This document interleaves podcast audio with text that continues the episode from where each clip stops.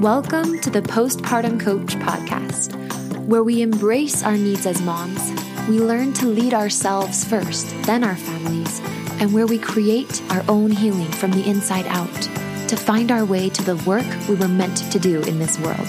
I'm your host, a fellow mom of three and a certified life coach, Lizzie Langston.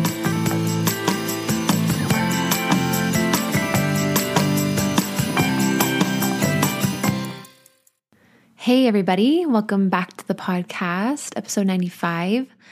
There's been a lot of new listeners, so if you are new, I just want to say welcome. I, I have a lot of people that I talk to on consults and some of my clients as well, literally just Googled postpartum podcast and listened to a few and stuck with this one. And so if that's you, I just want you to know that I see you and I'm grateful that you're here and I'm sending you love. Um, I also wanted to tell you guys there are some pillows and blankets on the floor of my office. Last night, I woke up around two thirty in the morning and I couldn't go back to sleep. And I tried for like an hour to keep sleeping. So then I finally just wandered into my office and was just writing and thinking and all of that. And a couple of my kids came in around five in the morning, my two littlest, my five-year-old Rosie and my three and a half-year-old Amos. And they just kind of parked it. They got their blankies and pillows and slept right next to mom. It was so fun and cute. I was secretly super happy that they came in to be with me. So it was a win. So cute. Um, today we are talking about a concept that I'm really proud of. It's an idea baby. And I got this idea from a business book. I, I read it for the sake of my business. It's called The Infinite Game by Simon Sinek or Sinek. I don't know how to pronounce his last name quite. I really liked the book. I didn't actually finish it. Did you know that's a fun fact about me? I don't typically finish books. Sometimes I choose to, but many times I just get what I want and what I need and I move forward and implement so fast that sometimes I don't go back and finish the rest of it. But that's just the way I like to do it. Anyway, so in this book, he talks about the difference between an infinite game and a finite game. And I want to relate this to motherhood. Motherhood is an infinite game. So let me define these to you, if you, in case you didn't know about this concept already. And then um, I really hope that this episode kind of tweaks the way that you approach living in your motherhood. Okay, so a finite game ends with a certain score, right? So for example, volleyball is a finite game. Once somebody hits twenty-one, one team hits twenty-one points, they win. And there's some tie-breaking and measures and stuff, but it's a points game. It ends when the points are there, okay? Same thing with soccer. It's ended by time. So there's two forty-five minute halves. I could be wrong about the time. I played soccer for years, but I don't know that I ever actually knew how long those halves were. I was like competitive, played in high school. It's so funny. I don't even know. Um, but it ends with time, right? So two forty-five minute halves and then the game's over with, you know, a brief halftime. Well, an infinite game actually never ends. There is no goal as far as points. There is no measurement that once achieved, the game is over. We just keep achieving. We keep evolving and growing. And the way to win an infinite game is just not quitting and just continuing on.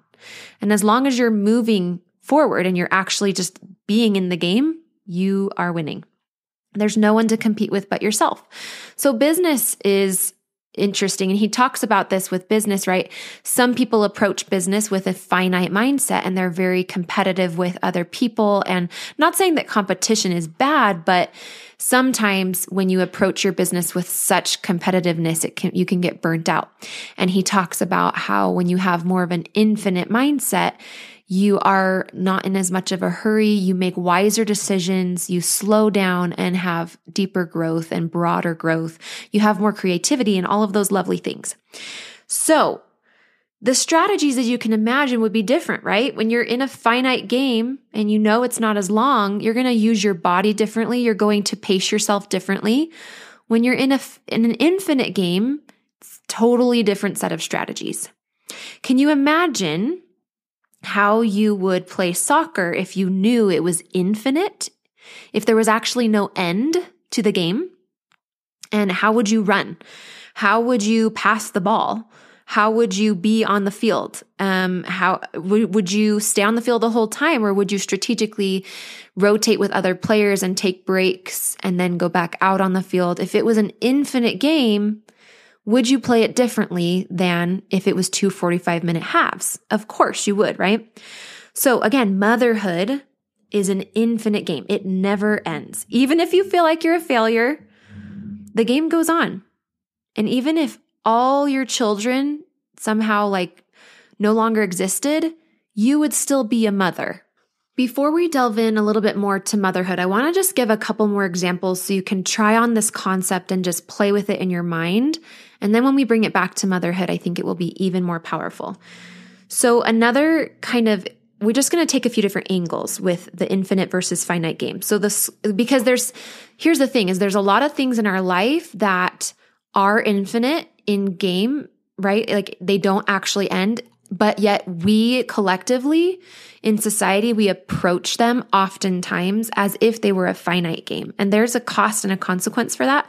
So let's look at the school system, for example. Sometimes the school system, parents have their children approaching it, and sometimes, you know, teenagers and people, even in college and all the things, we approach school and learning as if it were a finite pursuit, right? So you read the book, you take the test, you graduate, get the certificate, and you've completed it. This is a finite approach to learning. But the best students and a different approach that's available is an infinite approach. When you are taking an infinite approach to learning, you take your time. You don't cram, study for tests. You might, if you were in college, you might take on fewer credits. Or maybe you would skip college altogether and just decide you want to do learning infinitely on your own, right? And I'm not saying there's right or wrong here, but when you aren't in the finite, like very tied to the accomplishment, it gives you a little bit more space to approach learning in a way that might be more tailored to you. You're more intuitive. You're going to say, hey, you know what? I want to leave and serve a mission for my church and then come back. Versus when we're in a more finite mindset, we don't want to walk away. We're kind of in a hurry, and it's all about that end goal, that end result. Our family has grown. Welcome to the world, Hannah baby. Introducing a new collection. Hannah Soft, made with Tencel. It's so breathable, with stretchy comfort for all of baby's first moments. And it's cool and gentle on their skin all year round. Entrusted Hannah quality for your most precious gift. Hannah Soft, made to last. Shop now at hannah anderson dot com. Another example to think about with the with the finite versus infinite game is sexual pleasure. This was a fun one for me to think about. Think about how you think of orgasm and climactic sexual pleasure. I hope you're getting a little uncomfortable. I can handle it. I will hold the space for you. But I have no shame in talking about this stuff, okay? So do you treat your pleasure like an, a finite game where it's like, okay, we got to get in, get out, get the orgasm, get done? Or do you treat it more like an infinite pursuit? Okay. Men especially are no- notorious, although I don't think it's fair to have a blanket statement, but I think a big complaint of many wives is that their husbands are like, we're going to start sex, we're going to orgasm, we're going to end sex, game over. But how would you and your approach to your own pleasure, sexual pleasure, change if you thought of your female pleasure as infinite? I really want you to think about this. Like, if it never really starts or stops and it's always there and just has peaks and valleys, but it's like constantly, there's always at least, if you think about a heart rate monitor, like even if the line is flat, there's a line and then it's like beep, beep, zzz, beep, beep, zzz, right? But like there's still the zzz in between. So I want you to think of your pleasure as like it's always available. It's always still there. It just peaks and then valleys, right? And so how much easier might it be to call upon pleasure, to get aroused, to work up to orgasm, to turn on your body, if you thought about it as always there to call upon? And if you thought about it as it's always started and it's never stopped, it's always going. Now, I don't mean like continual, perpetual orgasm. I think that might be quite exhausting. I remember in psychology class, um, in college learning about like there are disorders where people will like just orgasm on accident all the time, kind of involuntarily. And I remember thinking like, oh, bummer. Like at first glance, that's like, oh, cool. But then it's like, no, that'd be really uh, probably annoying and hard to deal with. So, um, but going back to the infinite versus finite, how would your focus and attention change on your sexual pleasure if you thought of it as infinite? Even if you just, even if you're like, mm, I don't really dig the idea that it's infinite. What if you just applied an infinite mindset to it when it is there? How would your focus and attention to the entire process and the buildup and flo- foreplay change? How would you approach getting to orgasm? How would you communicate with your husband? Okay. And what about the sensations all the way after orgasm, like the way that you're feeling afterwards? How would that change? So now coming back around to motherhood, there might be peaks and valleys, but you're always a mom. And today, just for the rest of this episode, I want to make a few points where we're really taking this idea of infinite, um, the infinite character and identity of being a mom, and that motherhood never actually ends. And it actually, like, did you know when little girls are born, they're all of the eggs are already in them. And so one could argue motherhood is infinite. You're born already being a mom in the sense that you hold the formula for life right there in your womb. And, and then as you grow and reach the age of reproduction, it's either seeded or it's not, right? But, and then, um, even if your children die, you're still their mother, and, and you are just a mother. And what if it's more of an identity than it is like a job to do? And what if it's, um, more abundant and more everlasting than we can even realize in this moment? I know for me in the past, as I was a younger mom, I don't think I would have admitted to this, but I definitely feel like I kind of had this game in my head of how many babies can I have, how fast? And it was like impressive. Like I tried, it was almost like I made a game out of how hard I could push my body and how good of a mom I could still be while taking on so much. And I really feel like that's a finite mindset. It's almost like we're keeping score in our minds. We're making decisions from getting ahead of others or other people seeing what we're accomplishing versus just staying in the game, going at our own pace and strategically listening to our body in order to be able to last the whole game long and never have to step out. Uh, motherhood, speaking of our body, motherhood is intricately connected to our body. Even if you don't conceive the old-fashioned way and you approach reproduction with either adoption or fostering and then adopting or infertility methods, Um, you will always need your body in order to carry out motherhood and be a mom in some form. You'll always need a body. And so if we have this finite mindset, if we're making decisions in our motherhood with a finite lens, we're pushing ourselves hard. We're going to be showing up differently, just like you'd play soccer differently if you knew it was only, you know, forty-five minute halves. You're going to do things differently in motherhood when you are kind of keeping up with the Joneses, keeping score, having a finite mindset and kind of just getting through it and trying to accomplish motherhood, trying to check the boxes and do it in a certain way. So I want to end the episode by just asking you a few thought-provoking questions to evaluate if you have more of an infinite or a finite mindset around your motherhood. And hopefully you can head towards more infinite um, and slow and steady kind of present growth. So are you making decisions of when to have more kids or when to be done having kids? Thinking of only your kids and the siblings they will or won't have and how much time will be between them? Or are you consulting and regarding body, your body? Sometimes I just say body, like it's it's its own person and thing and entity because it just feels that way to me. So how much, this is how you know if you're doing finite versus infinite is how attuned you are to your body and how much a prior, of a priority your body and your mental health and wellness is to you. If you are bulldozing your body and you are taking on more and more and more with your mental health and well-being, but you're already starting to see signs of breakdown or the need to stop and replenish, and you're not considering those, this is a finite mindset. This is when you know you're in a finite mindset. So approach decisions, ask your body first. Another question is, what measures do you take to regularly restore and replenish this precious, vital vehicle to your motherhood, your body, right? If you are in an infinite mindset, you're going to be very restorative with your body. There isn't going to be a hurry, and it's going to be a very high priority.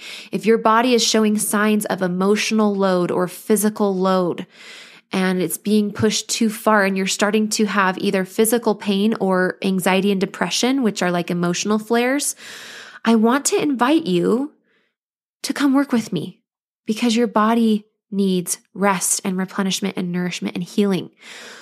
In my work with, with women, we unload. I have a three-step process. It's episode ninety-four. You can go listen to the specifics of it. But first, we calm your mind and get you stabilized. Then we calm your body. And in this process, not only are we learning to, d- to deal with depression, depressiveness and anxiety, but we're also setting the foundation to let your body bring up old trauma and old wounds that still need to be processed. I don't know if you guys knew this, but I have a friend who's uh, like really deep into trauma work. And she was telling me how, if I promise this relates, so hang with me. She was saying how if a bear was running away from a hunter and then got shot with a tranquilizer gun, so he just kind of fell down and went to sleep, you know, sedative. When the bear wakes up, he actually keeps running. And so what we know about the nervous system is that when we don't have the tools to process our trauma from past experiences, so when you were a child and you didn't have the tools, or earlier in life, any time in life that big stuff happened and your emotional or your nervous system and your emotions, yeah, took a big hit, and there there was a huge response, and you maybe couldn't process it all, what happens is your body just stores it and holds it for you until you have more tools and until you're ready to process it. And then in my work, in phase two of the work that we do, is when your body starts releasing some of those paused trauma things that need to be processed. My body has done this, and I've seen this with all of my clients. So that's step two, is calm your body. And we do that trauma work. And then, and you might not, by the way, the word trauma, you might not resonate with that, but that really just means like any big shock to your systems that haven't been processed fully. Okay. And then step three is calm your life, which is where you really start to, once you've created calm on the inside, you start moving around Um, the details of your life outside of you, like how clean your house is and your relationship with your kids and your, the boundaries you set with your husband or at work. And these things start to be calm too. And really in calm your life, you start implementing restorative care, right? Ding, ding, ding. What we're talking about, the infinite game. You really start to approach your entire life in an infinite way. You build up sustainable habits for your body and for your emotional well-being for the rest of your life. This is the work I do with my clients, and I fully invite you to come um, talk to me about doing this work. So you can go to lizzie langston dot com and book a consult, a free sixty minutes, lizzie langston dot com forward slash consult. And I love you guys. I hope this was um, helpful. Get into that infinite game mindset. We'll talk to you next week. Hey, Lizzie here. I've helped dozens of postpartum moms just like you to manage their postpartum anxiety and deconstruct their postpartum depression. It's really easy for me. So if you're ready to feel better, I know the way. Let's chat on the phone. Set up a time by going to lizzie langston dot com forward slash consult. It's pretty simple, and I will be calling you soon.